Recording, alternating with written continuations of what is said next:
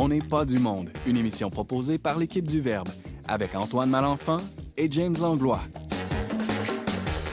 Cette semaine à l'émission, Laurence Godin-Tremblay part à la chasse aux chasseurs de sorcières. Ambroise Bernier célèbre la vie et l'œuvre de Dante 700 ans après sa mort. Et Simon Lessard nous parle de ce qui va bientôt changer dans la messe. Bref, on n'est pas du monde.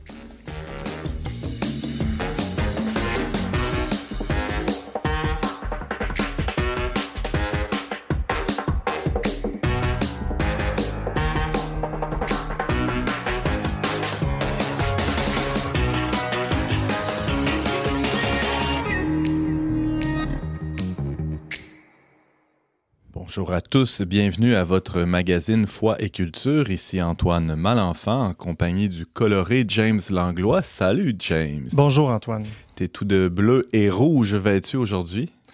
Il n'y a pas de raison particulière, Non, c'est pas pour euh, signifier ton, euh, ton appartenance bipartite au, euh, au, fédéralisme et au souverainisme, non? Si seulement, non. C'est peut-être pour signifier mon appartenance du côté à l'eau qui jaillit du sang du cœur du Christ et au sang qui jaillit du cœur du Christ. Aïe, aïe, c'est beau ça. Ah, J'en profite pour saluer. Neuf, ouais, euh, c'est ça, profite-en donc pour dire quelque chose de, de, beau. Pour saluer Colombe de Bois-Châtel qui nous a écrit récemment. J'apprécie énormément euh, les reportages parus dans la revue Le Verbe. Je suis également une fidèle auditrice de l'émission On n'est pas du monde. Bravo pour le travail consciencieux et bienfaisant. Longue vie à toute la belle équipe. Merci euh, Colombe de nous écrire et euh, si, on invite, si, euh, ouais, si comme d'habitude, comme, les, les, auditeurs à nous écrire des commentaires, objections, euh, questions. Euh, c'est possible à onpdm verbe.com et sur la messagerie des réseaux sociaux. Amen. Salut vous autres. Allô, allô? On Salut. a une belle tablée aujourd'hui. Ambroise, tiens, euh, un, un, revenant. Ah oui, ça faisait longtemps. Hein? hey, on s'était ennuyé. Hein? Ambroise, euh, moi, je veux savoir, as-tu tes pneus d'hiver, ça? Comme si j'avais une voiture. Sur ton vélo? je vais mettre les pneus à clous, mais non, pas encore. Euh... Qu'est-ce que t'attends? T'aimes euh, vivre dangereusement? La neige. ah, la neige. Parlant de pneus d'hiver, l'autre fois, j'ai appris c'était quoi le réel, euh, le réel barème pour se demander si on a posé nos pneus d'hiver au bon moment. Explique. Il faut, faut, attendre qu'il qu fasse moins 7. Et là, il va faire Parce moins 7 cette nuit. Là. Quand il fait en haut de. Ouais, mais tu roules-tu la nuit? Ça pourrait arriver. Hey, les gars, moi, j'ai écrit pneus d'hiver sur ma feuille. Je voulais vous dire que j'étais heureux parce que j'avais enfin mis mes pneus d'hiver. Puis je me sens comme en sécurité. Mais là, en plus, je me sens en synchronicité ben avec ouais. vous. Ben ouais, c'est beau ça. Laurence, je te demanderai pas si tu as mis tes pneus d'hiver, mais je vais te demander, as-tu sorti le linge d'hiver de ton petit gars? Euh, oui, puis c'est plus compliqué que je pensais, là, lui faire garder des mitaines. Ah. C'est ma découverte. Mais il paraît qu'on peut les brocher sur. Ben, j'ai acheté. Euh, au début, il était comme euh, clippé, mais il réussit à les enlever pareil. Ça marche pas. Ah. Fait que finalement, c'est j'ai mis en premier, je mets le manteau après, puis c'est Ouais. bien serré. Ouais, Fait ouais. que, puis à l'heure du bonhomme carnaval. Il manque de sang au bout des doigts. Là, à- c'est ça. Puis il chigne tout le temps parce qu'il peut rien faire. Mais... Bon. Bon hiver à ton fils. Ah ouais, c'est oui, ça. Merci. hein. Il est au chaud. Mais la solution, c'est que tu le sors pas. Hein. Ça, c'est une autre idée. hein. Ouais, ça devient pénible longtemps dans l'appart, mais Antoine, il y a une autre euh, bonne nouvelle euh, à partir de cette semaine. Président Simon. On a le droit de danser. Ah ouais? Dans les lieux Ouais. de culte. Bon, partout, dont dans les lieux de culte aussi. Ben, ici, c'est comme un peu un lieu de culte. On fait des prières des fois. Là, On, avant on- on peut dire ça, je pense qu'on va se mettre à danser plus en studio. Au Yeah. bénéfice de ceux qui nous écoutent sur YouTube, surtout. Alors, je pars la musique maintenant pour danser. Dansons.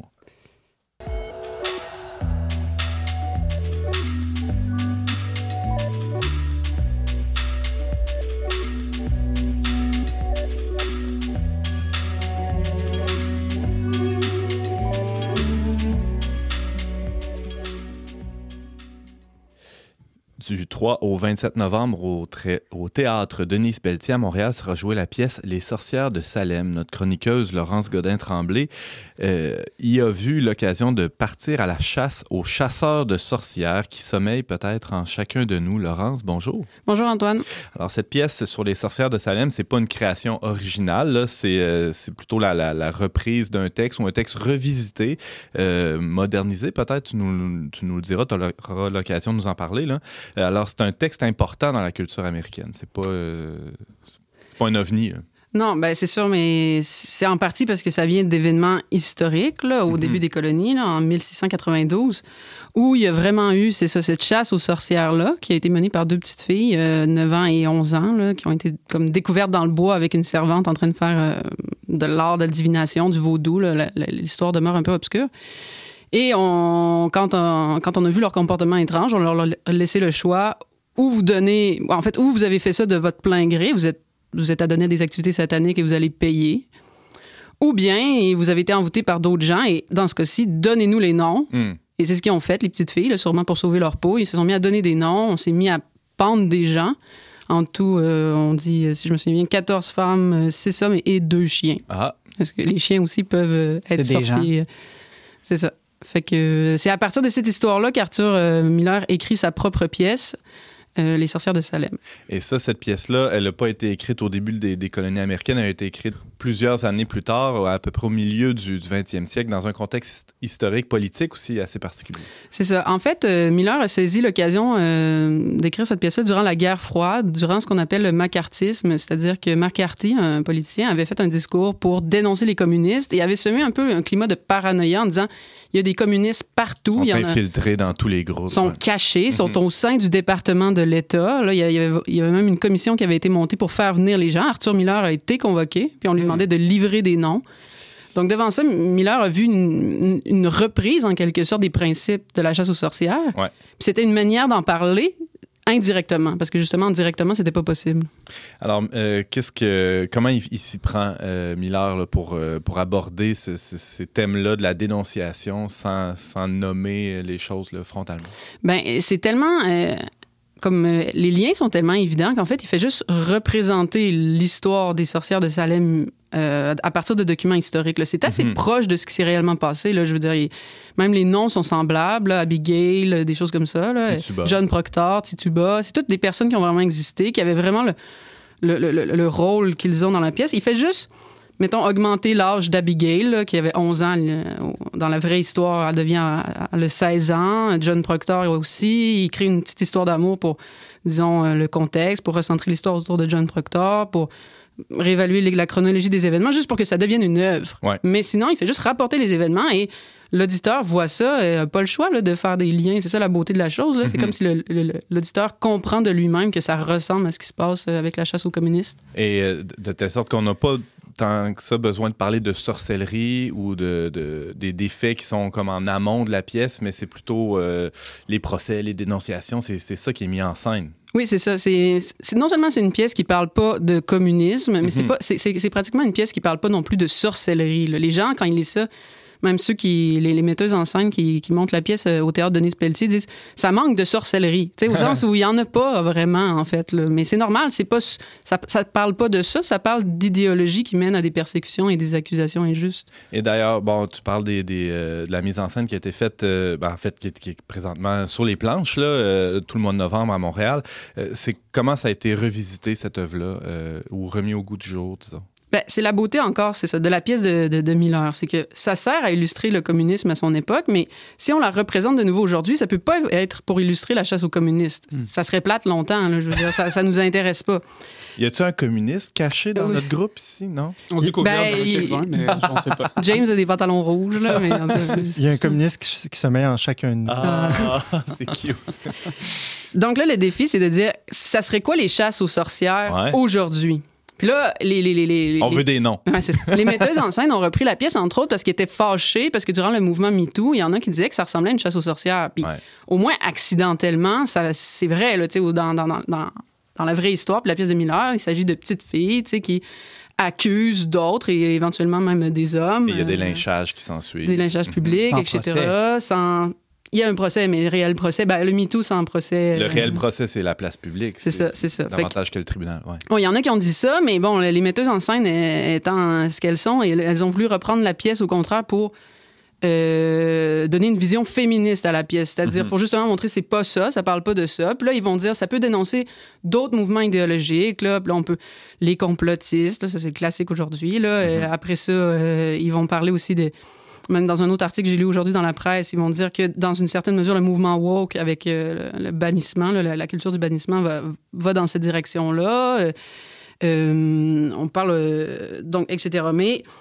ce qui, ce qui, ce qui là, ils ont été, là, ils ont été surprises en lisant la pièce, c'est qu'elles veulent la, la, revisiter d'une façon féministe parce qu'elles ont été fâchées, parce qu'elles considèrent la pièce aussi de son époque, c'est-à-dire des femmes qui sont présentées comme les méchantes, et un homme qui est le personnage principal, de, puis un homme blanc là, qui Mhm. à la fin a son moment de rédemption et de gloire, pratiquement. Là. Donc, ça, elle- ça les fatigue un peu. ça les fatigue, Mm. fait qu'elles veulent remettre d'abord Tituba à, à l'avant-scène, qui, qui- qui est la seule probablement qui a vraiment exercé de la sorcellerie euh, dans, dans les faits, c'est-à-dire Mhm. du vaudou, là, on peut y croire ou pas, mais elle en faisait probablement. là.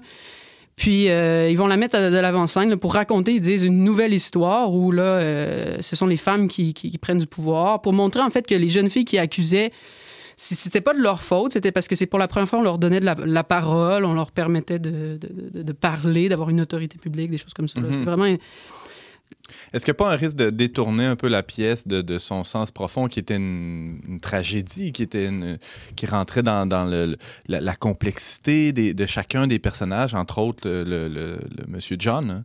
hein? C'est là euh, où, où moi j'accroche beaucoup là, à leur lecture. Il y, a, il y a un autre article où ils vont dire ça montre bien aussi où mène le manque d'éducation. Ça, c'est bien populaire aujourd'hui, cette espèce d'opinion-là de dire Ah, ben vous voyez, là, tu sais, ces moments-là perdus à Salem, tu sais, c'est le manque d'éducation. S'ils étaient allés à l'université comme nous.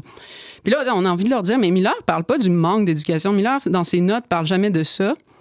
Parce que même dans la pièce, ce sont les plus éduqués, les plus, les plus injustes, les les plus les plus dégueulasses. Mhm. Parce que ce sont les juges qui se permettent de condamner euh, impunément euh, euh, des, des- des innocents là, avec des, des- des- ou bien ou bien fallacieux. Là, ou bien Mhm. tu ou bien tu t'es pendu, ou bien tu, tu acceptes que tu es une sorcière puis tu nous donnes des noms.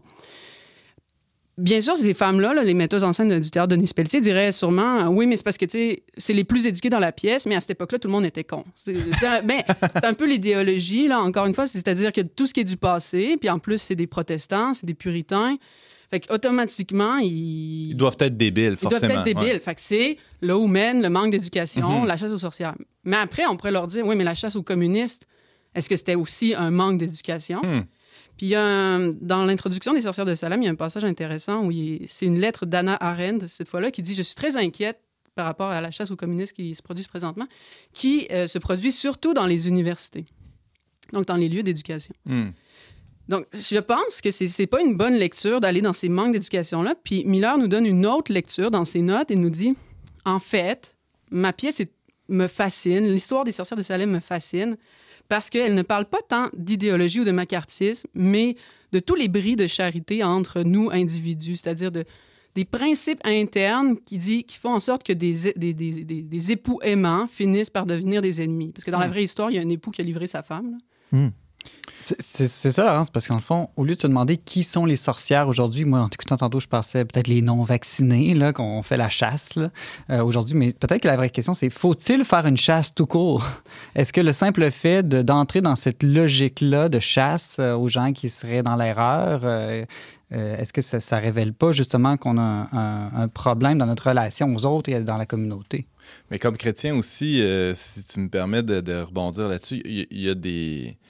On peut pas laisser quelqu'un dans l'erreur si on juge qu'il est dans l'erreur. Il y, a- y un- il y a un vrai dilemme, là, me semble, euh, Laurence. Ben oui, puis si on reprend justement euh, le cas des juges à l'époque de Salem, c'était des protestants, des puritains qui se disaient je suis en train de faire mon devoir de bon chrétien, c'est-à-dire euh, corriger mon frère et protéger même du- des forces sataniques. Là. Mais, mais c'est ça, il y a un aspect, c'est sûr, de. Et on a, quand, le Christ dit tu ne jugeras point, puis qu'il nous dit ailleurs qu'il faut euh, corriger fraternellement, euh, se corriger fraternellement, les uns les autres, il y a comme une distinction évidemment à faire. Je pense que la pièce peut servir à faire cette distinction-là. Parce que il y a un moment dans la pièce où euh, un des juges nous dit c'est pas facile, tu sais, on cherche des réalités invisibles. Hmm. Puis euh, je pense qu'on peut se réapproprier ce principe-là et distinguer. C'est une chose corriger son frère quand on, on- on voit, là, tu sais, je veux dire, il n'y a, rien à nier, là, il y a vraiment eu un acte mauvais. Mais c'est une autre chose embarquée dans les réalités invisibles. Ici, on parle de sorcellerie, mais on peut imaginer pour nous Des intentions, les, c'est caché. les hein? intentions pro- profondes d'une personne, euh, sa liberté, avec quelle liberté elle a commis cet a- a- Mm. acte-là, euh, son histoire personnelle. Moi, ça m'est arrivé, là, je, je suis la première à le faire, là, juger tout le monde, chasser des sorcières, là, mais j'avais, j'avais un gars là, en philo insupportable. Je le trouvais tellement insupportable, là, je voulais zéro être son ami, je le trouvais orgueilleux, vaniteux, etc. Un jour, j'ai appris... C'était- C'était-tu moi, Laurent? C'était- C'était Simon. Non, mais un jour, j'ai appris son histoire de vie, j'ai appris d'où il vient, j'ai appris à le connaître. Puis à- c'est l'expérience qu'on fait tous. On se trouve tellement con après quand, tu sais, on a lynché quelqu'un, on l'a mis au bûcher dans notre tête, on l'a pendu. Là, On Mm. s'est dit vraiment, là, cette personne-là, là, c'est, est mauvaise. Puis après, ça devient nos amis, puis on se dit, maudit que j'ai été con. Mm. Mais après, on recommence Avec quelqu'un d'autre. avec quelqu'un d'autre. James? Si je reviens à corriger son frère, ça veut pas dire non plus de le corriger, de le faire pendre. Non, c'est- Hmm. c'est ça exactement. Puis là où je veux en venir, c'est que dans la pièce, on nous donne aussi des indices sur bon, qu'est-ce qui se passe dans un, d'un point de vue so- de la société, mais qu'est-ce qu'on devrait faire nous aussi? Parce que le- le- le- la pendaison des sorcières s'est terminée quand il y a eu comme une commission, puis une réflexion, puis un bilan qui disait quelque chose comme c'est peut-être préférable de, de laisser s'en aller 10 vraies sorcières, mais de pas tuer un innocent. De toujours. c'est- c'est- c'est- puis il y a un jugement à faire de la- pour la même. C'est la même chose. Là. Saint Thomas d'Aquin, à un moment, sur le jugement, il nous dit c'est préférable de commettre l'erreur, parce que c'est vraiment une erreur, de juger favorablement euh, un méchant. quelqu'un Avec bienveillance. C'est ça, de Hmm. juger avec bienveillance, de, dans le doute, de dire cette personne-là, probablement qu'elle avait des bonnes raisons de faire ce qu'elle a fait, de juger favorablement quelqu'un qui était vraiment, qui a, qui a vraiment agi en méchant, en Mhm. mécréant, tout ça, que l'inverse, que de se tromper. que de se tromper puis de juger les gens défavorablement alors qu'il y a des hommes bons autour de nous. Mm. De la même façon, c'est préférable de laisser libre une sorcière que de tuer un innocent.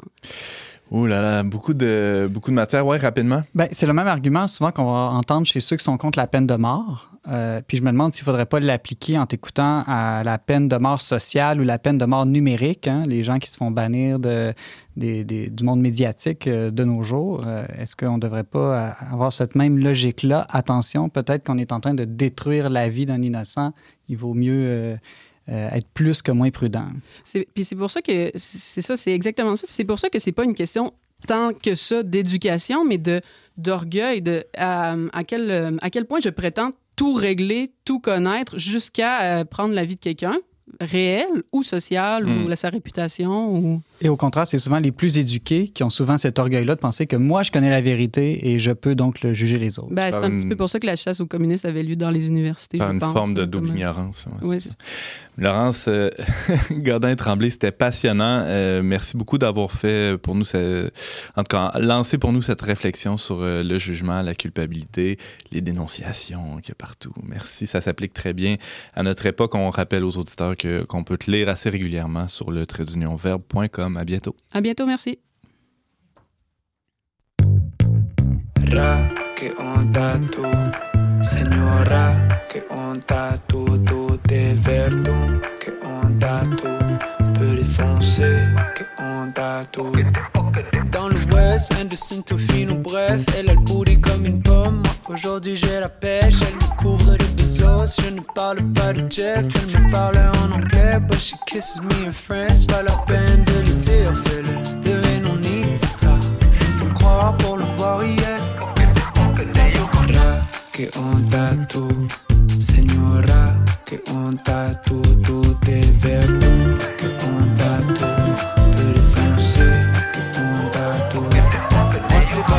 comme toutes les rues de Montréal. Les fenêtres baissées, j'écris la musique à pop. Elle m'a sorti de ma tête, je pensais au club des 27. Elle m'a tiré de la bise comme des Théo que des brumes. Bueno, duro, roule dans les papels, herbe camel, bébé chante, c'est tout.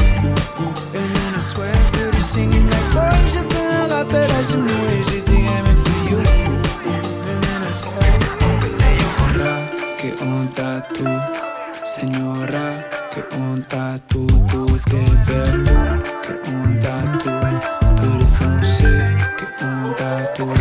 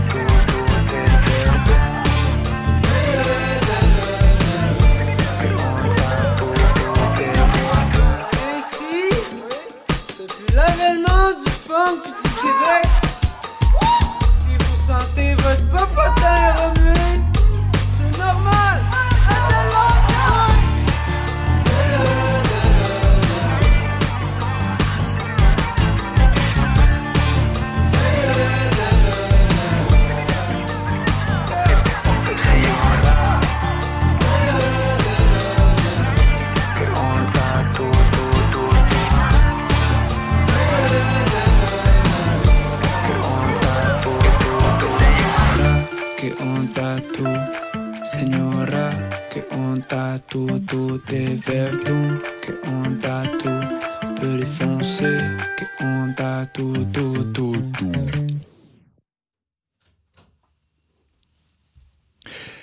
C'était Keonda du groupe montréalais Clay and Friends. Keonda, ça veut dire euh, What's up? Euh, comment ça va? Hein? C'est ça, James? Euh, J'ai aucune idée. Merci oui. de me dire. Oui. Ouais, ouais c'est ça. En 1321 trépassait le poète Dante Alighieri. Un peu partout dans le monde, la planète littéraire et même le pape a tenu à ont tenu à rendre hommage à l'auteur de la Divine Comédie. L'équipe dont n'est pas du monde ne sera pas en reste, puisque notre édimestre intello de service Ambroise Bernier a voulu nous communiquer son amour de Dante. Ambroise, bonjour. Bonjour Antoine. Ambroise, réglons tout de suite une question cruciale. Est-ce qu'on dit Dante ou Dante? En italien, on dit Dante. Moi, je vais dire Dante parce qu'on est à la radio francophone. OK. Et Laurence, elle, elle dit quoi? Dante. Ah, l'italienne! Bon, OK. Euh, bon, une autre question euh, importante, là. Bon, après, on pourra rentrer dans le vif du sujet. Pourquoi on l'appelle par son prénom alors qu'on appelle Shakespeare, euh, je sais pas, Cervantes, tous ces grands auteurs par leur, leur patronyme? Euh, je sais pas exactement pourquoi on l'appelle par son prénom, parce qu'on l'appelle pas par son prénom, on l'appelle par son surnom. Ah! Son vrai prénom, c'est euh, Durante. Son nom Ou Durante? Ouais. Durand Alighière. euh, mais donc, son surnom, c'est Dante. Je pense qu'il s'appelle lui-même comme ça là, dans ses œuvres. là. Voilà. Bon, alors euh, plongeons euh, dans, dans la biographie de, de ce- cet auteur majeur de la littérature occidentale. C'est qui ce gars-là? Donc, euh, c'est euh, Dante, c'est surtout, euh, en fait, il est connu pour, pour une, surtout une de ses œuvres, Mhm. qui s'appelle La Divine Comédie. C'est une des plus grandes épopées. bah, selon moi, c'est la plus grande épopée, même si j'ai pas toutes lu les épopées. C'est Dante qui raconte sa propre aventure. Il passe à travers, il passe à travers l'enfer, le purgatoire et le paradis là, dans un dans un récit là, vraiment impressionnant. là. Puis ça aboutit à la vision béatifique. Donc, euh, c'est une, sorte de. C'est quoi de- ça, la vision béatifique? c'est lorsque. ben, en fait, Dante, à la fin, euh, donc je vous révèle un punch, il voit Dieu. Il voit trois cercles. Puis, euh, bon, en tout cas, mais je, je vous gâche pas trop de, pas trop de trucs. Donc, c'est une, c'est une longue œuvre, c'est 14 233 vers de 11 syllabes. C'est 100 chants divisés en trois sections, voilà. C'est drôle tout ça, parce que moi, je sais pas, ça, me semble que ça sonne pas comédie dans ma tête. Euh, ouais, euh, en fait, comédie, c'est à cause du, euh, langage, euh, de, de la hauteur du langage qui est utilisé, puis à cause de...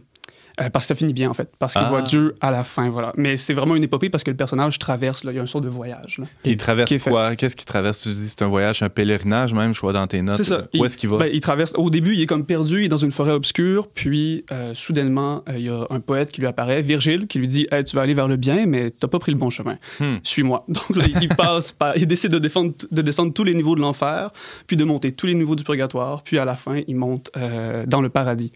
Voilà. Bon, euh, là, c'est une année spéciale, hein, euh, 2021. Euh, je, disais- je le disais en introduction, ça fait 700 ans qu'il euh, nous a quittés pour un des trois cercles, vient- un des, des- des trois mondes qu'on vient d'énumérer, on ne sait pas trop. Euh, mais on a des doutes.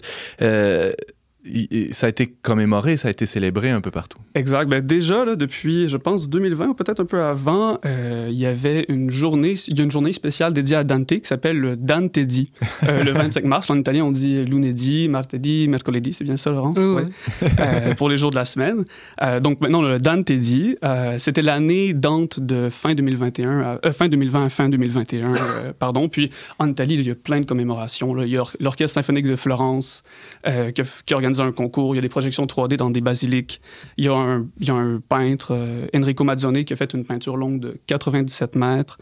Euh, il y a un nouveau site internet où on peut voir plein de peintures à la Divine, à la Divine Comédie. là. Donc c'est vraiment... euh, il y, a, il y a beaucoup de choses, voilà. Et il y a même le pape qui a écrit un Exact. petit mot. Exact. Donc, le pape François qui, qui a écrit une lettre encyclique, si je connais bien mes termes, voilà, où il reconnaît l'importance de Dante, il reconnaît sa, sa vertu transformatrice. C'est vraiment une très belle lettre, là. Vraiment. Euh, Je pense que c'est une lettre apostolique, mais ça va Ah, me pardonner. J'étais surpris aussi, une lettre encyclique. Je me dis, waouh, c'est quand même gros. Non, je pense que c'est apostolique, ouais, voilà. Et c'est quoi les.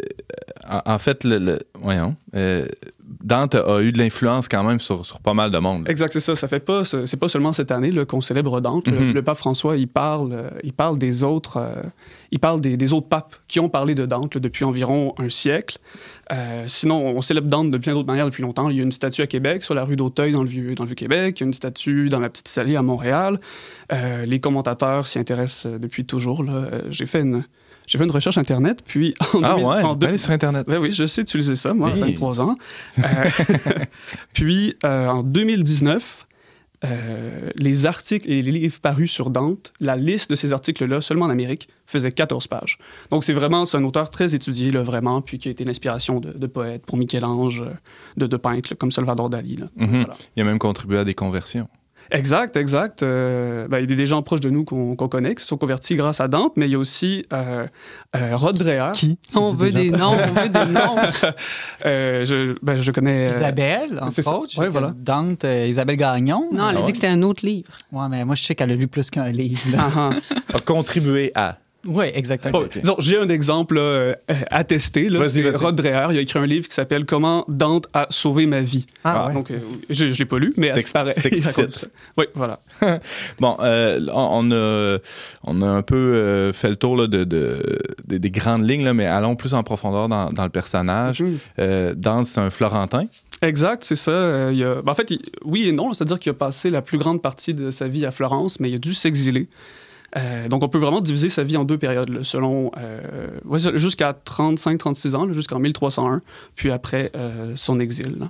Alors, la jeunesse, ça ressemble à quoi? Ben, c'est ça. Il a eu la chance de naître là, dans l'aristocratie, petite aristocratie, mais euh, quand même là, de naître euh, à Florence, une ville qui était en, en bouillonnement là, euh, Mm. intellectuel, en bouillonnement financier, là, une des villes les plus importantes de l'époque. C'était même les années de la, la construction de la, de la grande cathédrale qui est encore debout aujourd'hui, celle avec le dôme orange. Ah oui, OK. Je- ça, coïncide, sa, sa vie, ces années-là de, de bouillonnement, c'est à peu près les mêmes années. Mhm. Ouais, donc c'est au, au plan architectural, il y a des influences de partout Ben ouais. qui arrivent. Puis euh, il naît au, au moment où le Moyen Âge est comme au, au sommet de sa vigueur. Là.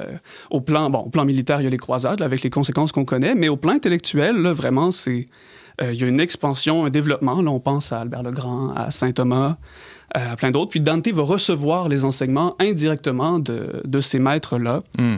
Euh, va- dire de, de Machiavel. non, ça c'est Machiavel aimait beaucoup Dante, mais bon, ça c'est ça c'est plus tard. Euh, Dante s'intéressait aussi à Cicéron, à Virgile, là, puis aux auteurs de l'Antiquité. C'est un homme euh, ben, évidemment, euh, évidemment très lettré. Et comme aristocrate, j'imagine qu'il s'est impliqué dans, dans la vie de la cité florentine. Exact, c'est ça. Aujourd'hui, c'est pas quelque chose qu'on voit très souvent, là, des philosophes et des politiciens, mais à l'époque, c'était voilà. Donc Dante s'est impliqué, il a, il a fait, il a fait la guerre, puis il s'est impliqué dans les dans les factions à Florence entre les Noirs et les Blancs. Euh, C'était le, le nom de la, C'est le nom des partis. Là, on est mettons. parti, il Ah n'y a ouais. pas, pas de question de race du tout là-dedans. Mhm. Euh, voilà, donc il a connu, il a, été, il a même été maire de Florence là, pendant un, un court moment, là, donc maire d'une des plus importantes villes là, de, de l'Europe. Euh, donc il a connu vraiment ça, la bassesse, mais aussi la grandeur de la politique. il a vécu ça. Et là, euh, fait un peu surprenant, comme tu disais, pour nous, euh, philosophie politique, mais aussi poésie. Exact, c'est ça. Dès sa jeunesse, là, il écrivait de la poésie, une poésie euh, originale, une poésie amoureuse. C'est vraiment très, très beau. C'est dans ses écrits La vie nouvelle, dans ses rimes. Puis tout ça se faisait là, avec un cercle d'amis. Ça se faisait vraiment dans l'amitié, là, qu'on pense. Hmm. Un peu comme quelqu'un comme Tolkien, par exemple. là. Lui aussi avait des amis poètes dans sa jeunesse. Donc des amis Guido Cavalcanti, Cino da Pistoia, tous des noms qu'on ne connaît pas, mais euh, qui étaient très célèbres euh, à l'époque. Donc ils s'envoyaient des sonnets, ils se répondaient, puis même ils rivalisaient des fois entre eux. Ah ouais? Euh, ouais, euh, en fait, ils C'est un peu faisaient... comme le TikTok de l'époque, dans le fond. Là. Euh, je- j'ai pas TikTok, même si j'ai 23 ans, mais euh, C'est pareil. dis oui. c'est probablement ça. Mais moi, c'est- la référence que j'ai, c'est surtout des rap battles. Ah, Voilà, euh, il fait, euh, il y a, il y a un, un court poème là, où il s'envoie des, euh, il s'envoie- c'est- c'est- ça n'a pas de bon sens là, il s'envoie des insultes. Euh, lui, et son ami Forésé Donati, là, ils se crêpent le chignon, ils envoient des insultes sur leur, sur leur mère, sur leur femme, ils se traitent de voleurs. C'est c'est vraiment comme, c'est assez bas là. Quand on sait que l'homme qui a écrit la Divine Comédie a écrit ça, Tu nous liras pas Ouais. d'extrait ici, là, c'est trop gras. ah, c'est vraiment trop gras. Je Puis peux à la, fin, à la fin, est-ce qu'il drop le mic? Est-ce qu'il est-ce qu'il laisse tomber le micro? La- la plume. La plume, ouais, c'est ça. Ça aurait été bon, mais en fait, à la fin, il répond même plus à Forésé Donati. Ah ouais. Il laisse ça comme ça. Wow. Ouais, voilà. S'ils ont Bon. arrêté d'être des amis, je comprends. Euh, euh, ça, ça se mais. Est-ce qu'on a accès à ça? Je vois les œuvres complètes devant Ouais. toi. là. On, on retrouve ces, ces, ces rap battles. On- c'est Tenson. Là. Je- Exact, c'est c'est le bon mot. On trouve ça dans ses rimes. euh, c'est le, c'est dans le troisième livre Ok. euh, des rimes qu'on euh, qu'on trouve ça. Avis aux intéressés. Ouais, ouais. Vous irez vous amuser. Simon? Mais là, je t'écoute Ambroise, je comprends pas trop. En quoi est-ce que lire Dante, ça peut nous convertir? Ou pourquoi est-ce que les papes s'intéressent tant à un gars comme ça, en fait? Euh, De la politique, des bassesses, euh, de la poésie de basse, euh, de bon niveau. Ben, c'est parce que. Ben, moi, Là, on était dans la jeunesse. Là. Y a- Ah, y a- ouais. C'est ça, il y a comme une autre période, là, euh, peut-être ju- juste rapidement. Là, donc, dans, dans sa jeunesse, il a, euh, il a connu un grand amour, en tout cas, c'est ce qu'il c'est ce qu'il nous dit. Euh, mais cet amour-là, euh, Béatrice, elle est, elle est décédée euh, malheureusement, puis il a dû s'exiler de Florence. Puis c'est lors de son exil qu'il a écrit la Divine Comédie, qui, là, pour répondre à ta question, Simon, euh, Hmm. là, vraiment, comme le- l'aspect euh, l'aspect d'itinéraire vers, vers Dieu, comme prend une autre tournure. Dans, dans, ses premières rimes, là, c'est plus. euh, euh, c'est plus de la description ou c'est c'est plus. euh, des fois, c'est plus badin. Euh, mais dans la Divine Comédie, vraiment, là, on a quelque chose de, de nouveau parce que durant son exil, là, il a. En tout cas, moi, c'est ce qui me semble, il a, il a radicalement changé. Là, Sa condition change aussi. Exact. Il, il connaît une précarité nouvelle. Exact, il devient, il devient assez pauvre en fait, Mm. puis il doit changer de protecteur en protecteur, il doit même, euh, il, finit par servir des gens, il va faire une ambassade, ce genre de choses-là, mais il meurt à Ravenne, là, dans le nord, là. Sa, sa tombe est encore là. Mais bon, euh, av- avant, avant sa mort, il a eu le temps de se concentrer euh, sur, des, sur des sujets qui l'intéressaient, euh, sur la philosophie surtout en fait. Il a fait de la philosophie naturelle, il a fait de la psychologie, il, il s'est beaucoup intéressé à la politique. Il y a un traité très célèbre là-dessus, mais ça, je vous laisse le découvrir. puis il s'est intéressé aussi à la linguistique, puis ben, on pourrait dire à la poétique, là, la poésie. Il a comme voulu anoblir l'italien, puis lui donner, euh, ben, c'est ça, lui donner ses lettres de noblesse. Et là. il a réussi. Et il a réussi complètement. D'ailleurs, Ah ouais. on appelle l'italien, le- c'est ça, la langue de, la langue de Mais, Dante. mais c'est parce qu'il a créé l'italien, non, en un sens? Parce que Ben, c'était oui. des dialectes. euh, Exact, oui, c'est ça. Donc, il a, il a comme réuni plusieurs dialectes italiens là, dans, euh, dans un même langage assez élevé. Assez élevé, mais Ah, c'est surtout le florentin qui, euh, Ouais, ouais, c'est ça. qui, met- qui présente. Ouais, ben, les, les, les Florentins aiment dire qu'ils sont les, les meilleurs en Italie à cause de ça. euh, L'orgueil italien. Ah ouais, c'est c'est Ouais, étonnant. Dante, il échappe pas du tout là, à cette Je pensais que les Romains disaient la même chose aussi. les Romains vont dire euh, qu'ils ouais. vivent dans la plus belle ville. Ah, ok. ou des choses comme ça. Quoique les Florentins aussi, mais en tout cas. Ambroise, euh, qu'est-ce qui t'a fait euh, tant aimer la, la Divine Comédie? Pourquoi te- cette œuvre-là est importante pour toi? Euh, ben, elle est importante euh, ben, au plan euh, personnel parce que je l'ai, j'ai comme décidé de la lire avec quelques amis. Là, on s'est, on s'est retrouvés un été, ben, en fait un automne. On savait pas trop quoi faire. Puis on s'est dit bon, on va lire la Divine Comédie, on va lire 5-6 chants par semaine.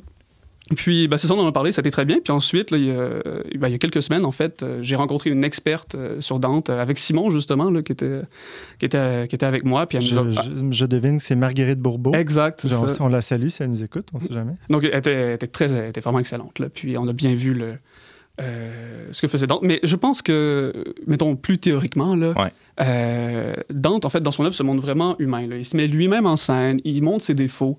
euh, il se montre lâche parfois, il se montre orgueilleux. Donc on peut, on peut s'associer à ses faiblesses, au même titre qu'on peut s'associer à son désir de vertu, à ses questionnements métaphysiques, tout ça. Vraiment, Jean-Paul II a dit que son, euh, l'histoire qu'il met en scène, là, c'est personnel, mais c'est aussi comme l'histoire de toute l'humanité, au sens de tous les humains, puis de, ça, du monde, du monde entier. ouais. C'est une comédie, mais euh, il y a quelque chose de, de- de tragique. hein. En tout cas, c'est un peu une tragédie aussi. Il y a, il y a- il y a le passage par, euh, par les, les, les bas-fonds de l'enfer avant, avant la, la montée. Ouais. Mais tu sais, est-ce que c'est accessible quand même au niveau du langage pour nous? Euh, c'est difficile. Euh, c'est difficile. Euh, Dante est, est assez exigeant envers son lecteur. Donc, il faut, il faut s'y mettre. Il faut accepter que c'est de, la, ben, que c'est de la poésie, puis que ça peut prendre 3 minutes, 4 minutes, 5 minutes, 8 minutes, 10 minutes lire une page. Tu sais, Ah c'est- ouais. c'est c'est comme ça, mais ça c'est pas un livre qu'on euh, qu'on on passe les pages puis on switch rapidement. Là, comme on goûte chacun des vers. Euh, mais ça vaut vraiment la peine. Je pense que ça vaut la peine de le lire lentement, entre amis, je pense. Là. Euh, En tout cas, sans parler entre amis là, euh, après. Autour d'une coupe de Brunello, genre. je sais pas c'est quoi C'est le vin de la région. Ah, Un vin trop cher pour toi. J'ai pas de voiture, j'ai pas de. Il n'y a pas de vin. avec la PABS là, puis mon vélo. mais c'est aussi une œuvre difficile un peu, euh, mais, euh, mais qui, pour la même raison, est comme vraiment attirante. Elle est difficile parce qu'elle est pleine de symboles. Hmm. Elle est pleine de symboles euh, bibliques. Elle est pleine de, de mots italiens euh, étranges. Dante invente des mots. Euh, Michel-Ange disait que Dante avait des rimes de, des rimes de feu. Voilà, donc vraiment, il est vraiment bon.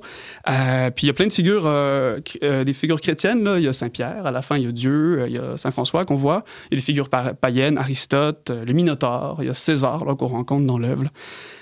Voilà, puis il y a aussi un intérêt, un intérêt historique à lire ça, parce que Dante, il rencontre ses contemporains. Donc il faut savoir un, peu l'histoire, mais si on a une édition avec des notes, là, ça, ça, ça va correct. Voilà. Il raconte ses contemporains, puis il s'amuse à les mettre en enfer bien souvent. Puis tu conseilles les notes de? Euh, Madame, Bourbeau euh, aimait bien l'édition de Monsieur Masseron, puis je pense que je l'aime aussi. Voilà.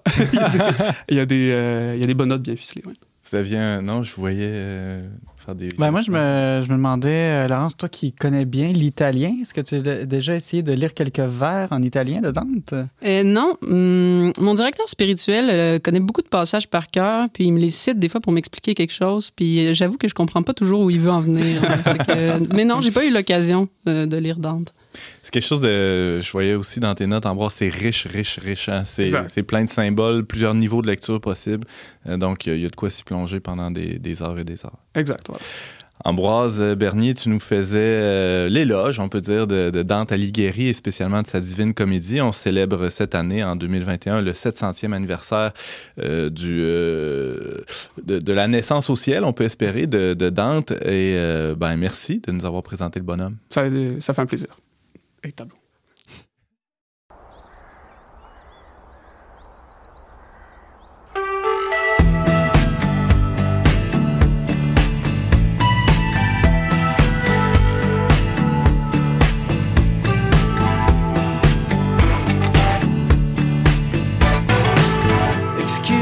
si je suis.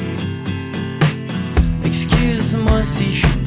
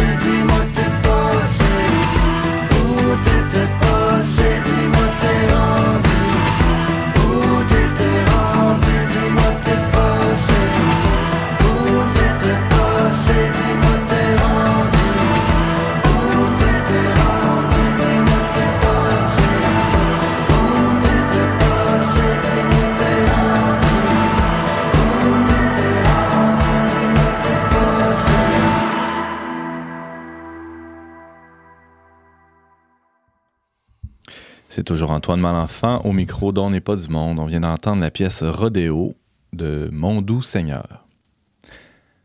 Entre la dernière scène et la dernière messe à laquelle vous, aviez, vous avez assisté dimanche passé, ou peut-être ça fait plus longtemps que ça, je sais pas, euh, il y a eu toute une évolution liturgique. Hein, et c'est pas fini cette histoire-là. Notre chroniqueur Simon Lessard a pris connaissance des prochains changements au missel romain. Salut Simon. Salut Antoine.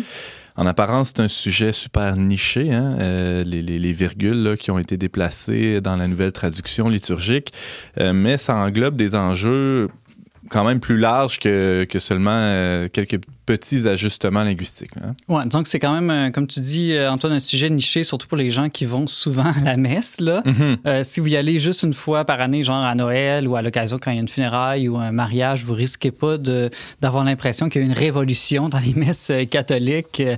Euh, en fait, ce qui, est- ce qui va se passer, c'est qu'à partir du premier dimanche de l'Avent, donc cette période de préparation avant Noël, donc euh, c'est le 28 novembre cette année, partout dans le monde francophone, la traduction en français du missel, il va y avoir des ajustements. OK. Dans le fond, une mise à jour. Donc, c'est pas vraiment un changement du missel. euh, euh, donc, les textes restent les mêmes, les textes originaux en latin. C'est qu'on ajuste la, la- la traduction. Il faut dire que la traduction avait été faite après le Concile Vatican II dans les années 60 assez rapidement. Certains disent qu'elle avait été un peu bâclée ou en, en tout cas, il fallait aboutir. Donc, ça avait été fait en peut-être euh, quelques mois, là, Ouais. euh, simplement. Et là, enfin, euh, après plusieurs années, il y a une, une mise à jour qui va entrer en vigueur. Au Québec, je tiens quand même à le dire, c'est plus au début du carême, euh, donc le mercredi des cendres, euh, le 2 mars, qu'on va voir vraiment concrètement les changements dans les églises. James? C'est un peu comme assez récemment, on a changé une partie de la traduction du Notre Père. là.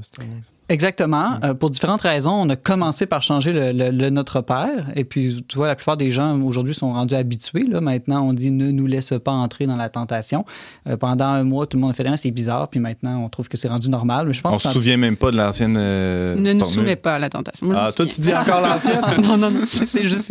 Elle s'en souvient. Elle a de la mémoire. Mais là, mais là j'ai hâte de voir parce qu'il y a quand même quel- beaucoup, de- ben, plusieurs changements. là. Est-ce qu'on va réussir à tout assimiler ça? ça j'ai hâte de voir. Ouais, ouais, ben, il va sûrement y avoir des petits cartons là, dans les églises là, pour nous Ah. aider au début. Puis là, pendant un mois ou deux, tout le monde va se mélanger ben, à cause qu'il y a les automatismes. Mais justement, c'est ça qui est intéressant. Ça va peut-être nous obliger à sortir de nos habitudes, de nos automatismes. Puis de, un des objectifs, ça va être de redécouvrir le sens profond des paroles qui sont dites ou que nous-mêmes on prononce lorsqu'on à prononce la des messe. fois comme des robots. Là. Exactement. Uh-huh. Si on célèbre en français, en langue vernaculaire. Ouais, c'est ça. en français. Euh, en ce qui nous concerne, c'est Oui, français. c'est ouais, ça. c'est ça. Alors, euh, Simon Lessard, euh, euh, pourquoi ça prenait une nouvelle traduction? Ça- tu l'as évoqué un peu, là, ça a été fait vite peut-être la première fois. Euh, Il y a d'autres raisons. Oui, ben, je dirais que trois raisons. Euh, D'abord, la, la vraie raison, c'est pour être plus fidèle au texte original. C'est vraiment Hmm. euh, l'intention euh, première. La deuxième raison, c'est que la langue évolue constamment, les connotations de mots changent. Un exemple que j'aime bien utiliser, c'est le mot miséricorde. Hmm.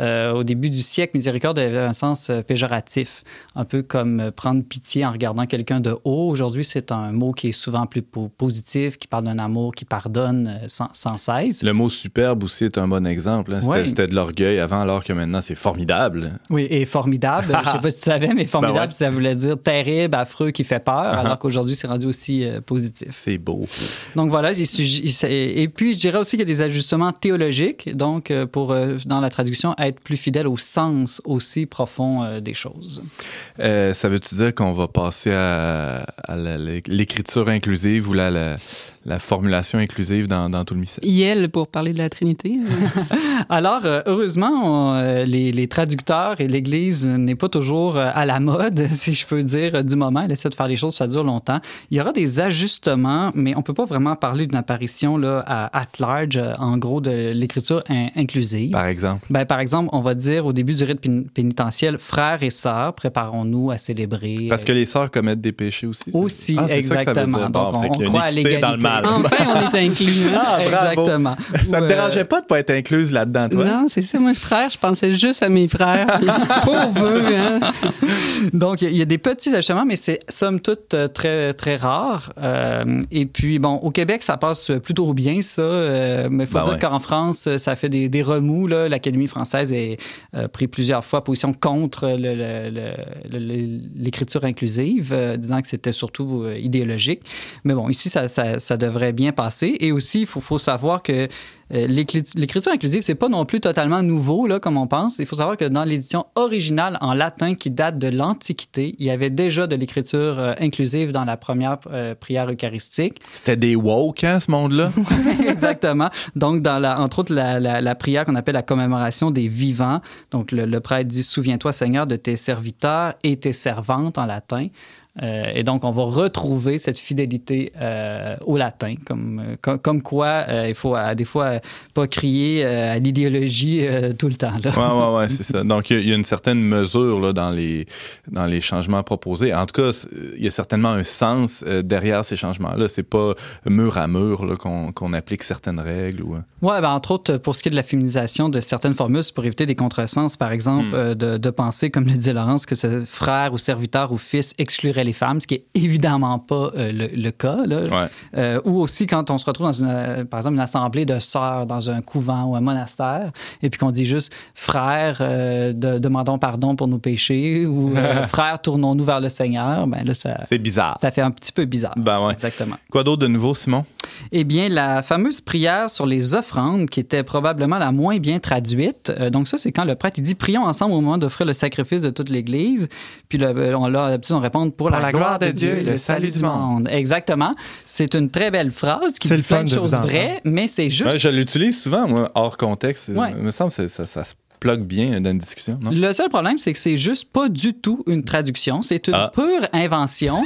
ça n'a même aucun rapport avec le texte original. Donc, on va simplement euh, dire la vraie chose pour la première fois de peut-être de notre vie. C'est quoi? nous. C'est quoi Ouais, tu, tu nous titilles, là. Le prêtre va dire, bon, euh, le, le prêtre, ça change un peu moins. Euh, Priez, frères et sœurs, que mon sacrifice et le vôtre soient agréables à Dieu, euh, le Père Tout-Puissant. Et nous, on va répondre que le Seigneur reçoive de vos mains ce sacrifice à la louange et à la gloire de son nom pour notre bien et celui de toute l'Église. Ben trop long. Mais ça, ça existe depuis des années dans à peu près toutes les autres langues. Ah. On était à peu près les seuls en retard euh, là-dessus. Fait qu'on s'ajuste, on, on devient plus à la fois plus fidèle euh, à ce qui était euh, ce qui était le cas avant, mais en fait on s'inscrit dans une vraie tradition dans ce cas-ci. Exactement, Mhm. exactement. Puis euh, aussi, ça va permettre de retrouver le sens profond de euh, la messe, qui est un sacrifice, un mot qui n'était pas populaire dans les années 70, mais je pense qu'on a complètement dépassé ça aujourd'hui. Mhm. on, on est capable maintenant d'expliquer euh, dans quel sens, dans quel beau et profond sens la messe est un sacrifice. D'autres changements, entre autres dans le, le credo, Simon? Oui, bien très intéressant. On va revenir à la formule euh, consubstantielle au Père. Alors, dans le credo, on dit que euh, le Fils est de même nature que le Père. Eh bien, Ben, ça, c'est dans le credo de, de de Nicée-Constantinople. Nicée-Constantinople. Qu'on dit jamais ici au Québec. Qu'on dit jamais, mais qu'on devrait. euh, c'est une chose qu'on devrait arrêter de copier les Français de France pour une fois, parce que normalement, c'est le credo qui est supposé être dit tous les dimanches. Et on peut, normalement, en temps pascal, dire le symbole des apôtres, mais la base, disons, si vous allez dans le monde anglophone, on va dire euh, généralement le, le credo de Nicée-Constantinople. Mhm. Et c'est très important. Écoutez, euh, Jacques Maritain disait que le credo actuel en français est carrément hérétique. Euh, parce que de dire de même nature, je veux dire, toi, moi, Laurence, James, Ambroise, on est tous de même nature humaine. là. Ben ouais. Mais c'est pas du tout dans ce sens-là que euh, Jésus, le Fils et le Père sont de même nature. hein. Ils sont vraiment un, une seule substance. C'est pour ça qu'on a ce mot, ce néologisme.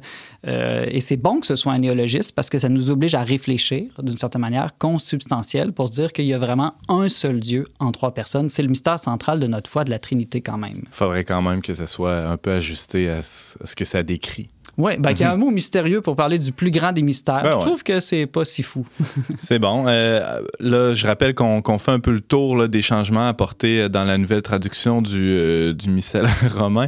Euh, Peut-être pour, euh, euh, pour les auditeurs là, qui sont pas habitués d'aller à la messe, euh, ils verront pas un- un- un- de grands changements, mais pour tous les autres, et je sais qu'ils sont nombreux à nous écouter, il va y avoir des changements dans le credo, des changements dans la prière eucharistique, dans l'acte pénitentiel aussi. Oui, et pas un petit changement. hein. Euh, par exemple, le, le- le prêtre va dire frères et sœurs, comme on disait tout à l'heure, préparons-nous à célébrer le mystère de l'Eucharistie en reconnaissant non pas que nous sommes pécheurs, mais que nous avons péché. Ah. Comme c'est dit en latin. Hein? Pourquoi? Parce que dans le fond, on ne demande pas pardon pour être des pécheurs, pour un État qui ne dépend pas de notre liberté. Je n'ai On- pas choisi d'être Mais pécheur, non, exactement. Donc, euh, on, on Mais choisis pardon. de pécher, par contre. C'est ça, pour des actes, des péchés qu'on a commis librement. Donc là, c'est un changement à la fois pour être plus fidèle au texte et être davantage dans la vérité, je dirais, théologique. Euh, aussi. Un changement semblable aussi dans le, dans le gloire à Dieu. Exactement. Et inquiétez-vous pas, ça changera pas la musique, là, parce qu'on Ah va non? passer de le péché à les péchés. Donc, euh, dans la rythmique, ça devrait arriver à peu près pareil. Mais euh, toi qui enlèves les péchés du monde, prends pitié de nous. Toi qui enlèves les péchés du monde, donc au lieu de le péché. Et c'est important parce que théologiquement, dans l'évangile de Jean, vous remarquerez qu'il est question du péché au singulier. Et le péché au singulier en théologie, c'est le fait de refuser de croire.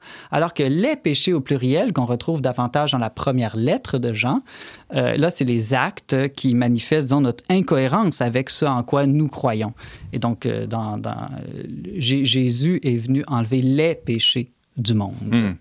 La doxologie, ça, ça bouge aussi? Un petit peu, encore là, pour être plus fidèle au latin, on va dire euh, par Jésus-Christ, ton Fils, notre Seigneur, sais, la formule que tout le monde connaît un peu par cœur, en tout cas Mhm. les prêtres au moins, qui vit et règne avec toi dans l'unité du Saint-Esprit, Dieu pour les siècles des siècles. Certains prêtres le, le- le faisaient déjà, euh, mais donc euh, on va manifester mieux la totalité du mystère encore là de, de la Trinité. Moi, James se peut plus, là, il... Non, je suis déçu qu'il n'ait pas changé la première phrase du gloire à Dieu. Hein. On dit paix aux hommes qui l'aiment. Qui l'aiment, alors qu'en en latin, c'est paix aux hommes de bonne volonté. Hmm. C'est- Mais ça, ça aurait trop changé la musique, peut-être. Ouais, peut-être. Il y a eu des grands débats. Euh, je me souviens que Benoît XVI, à l'époque, euh, s'était penché sur la question. Je pense que François s'est repenché sur la question. Il faut savoir aussi que euh, ces changements-là doivent euh, fédérer, je dirais, autant les Français de France, les Québécois, les Africains, les gens de partout. Et euh, les formules ont des connotations différentes selon les lieux. Euh, c'est entre autres pour ça, par exemple, qu'on ne dira pas comme les anglophones calice euh, dans la prière de consécration. On Mais va coupe. garder le mot coupe Hmm. euh, parce qu'au Québec, euh, certains évêques québécois trouvaient que calice, ça pouvait être détourné euh, comme un sacre, évidemment, mais quoi que tous les Il sacres s'agit de tomber sur un prêtre qui a un petit accent. Là, puis- Eh, Exactement. Un petit, un petit A relâché. Ouais, ouais. En anglais, ils ont introduit chalice pour montrer que c'est pas simplement une coupe euh, comme, Comme les une autres, autre. mais Mm. vraiment spéciale. faut dire qu'au moins en français, le mot coupe, déjà, nous, ça fait référence quand même à un verre qu'on n'utilise pas tous les jours pour un, un breuvage spécial, la plupart du temps le vin. Alors qu'en français, cop, là, ça peut vraiment être vulgaire comme pour euh, le simple Ouais, café ouais. matinal. Mhm. Euh, la chronique tire à sa fin, Simon, et aussi la, la- la messe tire à sa fin. Euh, comment ça se passe, les, les- les- les derniers mouvements de la- de, euh, de l'Eucharistie? Ben, ça, c'est très intéressant. Euh, à la fin de l'élévation, on va retrouver l'ordre réel des choses. Donc, le prêtre, quand il lève l'hostie, hein, il va dire Voici l'agneau de Dieu en premier. Donc, de- quand on montre quelque chose, c'est bien de le dire au début. Mm. Et puis, on va ajouter l'aspect nuptial, je dirais, du mystère chrétien en disant Heureux les invités au repas des noces de l'agneau, avec une référence à l'Apocalypse. Donc, ça, je trouve que c'est très, très beau. Et là, il y a, il y a juste dans cette expression-là, on a les deux aspects fondamentaux de l'Eucharistie, qui est à la fois l'aspect sacrificiel par l'agneau et l'aspect nuptial ou du banquet par, euh, par les noces. Exactement. Et, et puis aussi, à la toute fin, le rite d'envoi, hein, quand on dit aller dans la paix du Christ, euh, ben, l'idée, c'est pas juste de allez-vous-en, là, on veut fermer les portes de l'Église le plus vite possible. Passer L'idée, le c'est- balai. un envoi en mission. Ah. Et donc, il va avoir euh, trois nouvelles formules possibles. Allez porter l'évangile du Seigneur, allez en paix glorifier le Seigneur par votre vie ou allez en paix tout court pour ceux qui voudront aller plus vite. Euh, mais donc, l'idée, ça va être vraiment d'être davantage orienté vers l'aspect missi- euh, missionnaire, évangélisation. Est-ce qu'un prêtre ou un diacre un peu zélé pourrait euh, dire les trois ou quatre euh, possibilités? C'est pas recommandé et, et ça va nous prendre un certain temps pour avoir le bon automatisme pour répondre à la Ah. bonne chose. C'est bon. Euh, un dernier mot, Simon, là, sur tous ces changements. Bah, en, en terminant, je dirais qu'il n'y aura pas de grandes révolutions, mais des petites adaptations, des petits bousculements d'habitude, euh, comme je disais au début, qui vont finalement être bénéfiques, je pense. Euh, L'idée, c'est d'avoir une liturgie plus spirituelle, plus théologique, plus missionnaire et surtout plus fidèle au texte latin, pas par obsession du latin. Pourquoi? Parce que le latin lui-même, à 90% les paroles de la liturgie viennent de la Bible. Ben ouais. Donc, au final, c'est une plus grande fidélité à la parole de Dieu.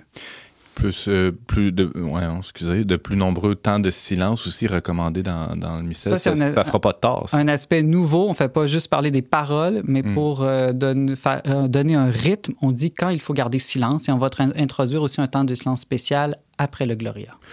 Super. Merci, Simon, pour, euh, pour ce tour d'horizon des changements qui- qu'on va pouvoir voir euh, dès, dès les prochaines semaines, là, en fait, dès- au début du carême, si j'ai bien Plus compris. au début du carême au, Au Québec, Québec. mais Mhm. comme on est tous reliés par la toile numérique, on va Ah. en entendre parler, on va le voir si on, a- on, on suit un peu certains médias francophones ailleurs dans le monde de- dès, le, dès le- la fin novembre. Merci, Simon Lessard. On peut te lire euh, sur le traitdunionverbe.com et t'entendre régulièrement à On n'est pas du monde. À bientôt. À bientôt, Antoine.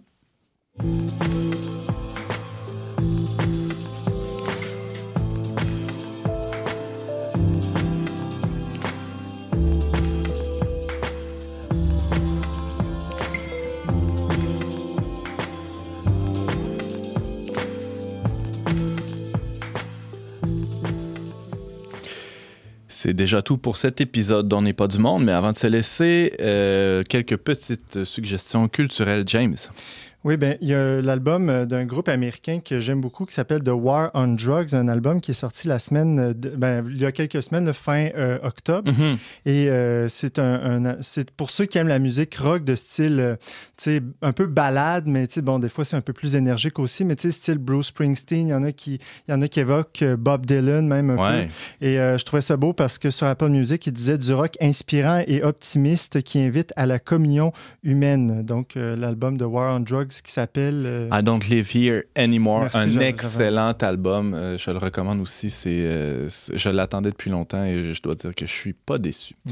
Merci James. Simon? Je suis en train de lire, Antoine, euh, un livre de Christiane Singer euh, qui s'appelle Dernier fragment d'un long voyage. C'est parfait pour le temps de novembre, je dirais. Je pense qu'on dit Chris- Christian Singer. Bon, OK, parfait.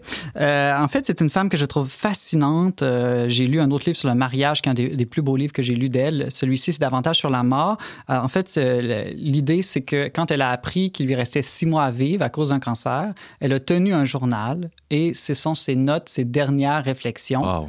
euh, qui l'amène, du- elle, elle parle elle-même d'une nouvelle gestation, d'une nouvelle naissance qu'elle vit dans ces derniers six mois euh, de sa vie. Donc, c'est vraiment son, son ouvrage euh, publié après sa mort. J'imagine qu'on se lance pas dans le, le partage de nos recettes de, de muffins aux bananes là, quand on sait qu'il nous reste si peu de temps à vivre. Exactement. Chaque mot doit être Ce bien sont pesé. des, des, des- des petits apophthegmes, des petites anecdotes, mais tout prend un poids de sens énorme. Cette Ah ouais. femme, elle est incroyable. Écoute, elle a un père d'origine juive hongroise, sa mère est d'origine russe et tchèque. Euh, elle, euh, dans, dans, dans ses écrits, elle a une sensibilité chrétienne, elle mélange un peu de sagesse orientale, elle parle de morale, mais jamais dans une forme, euh, disons, rigide ou dogmatique qui Mhm. pourrait déplaire à l'homme contemporain.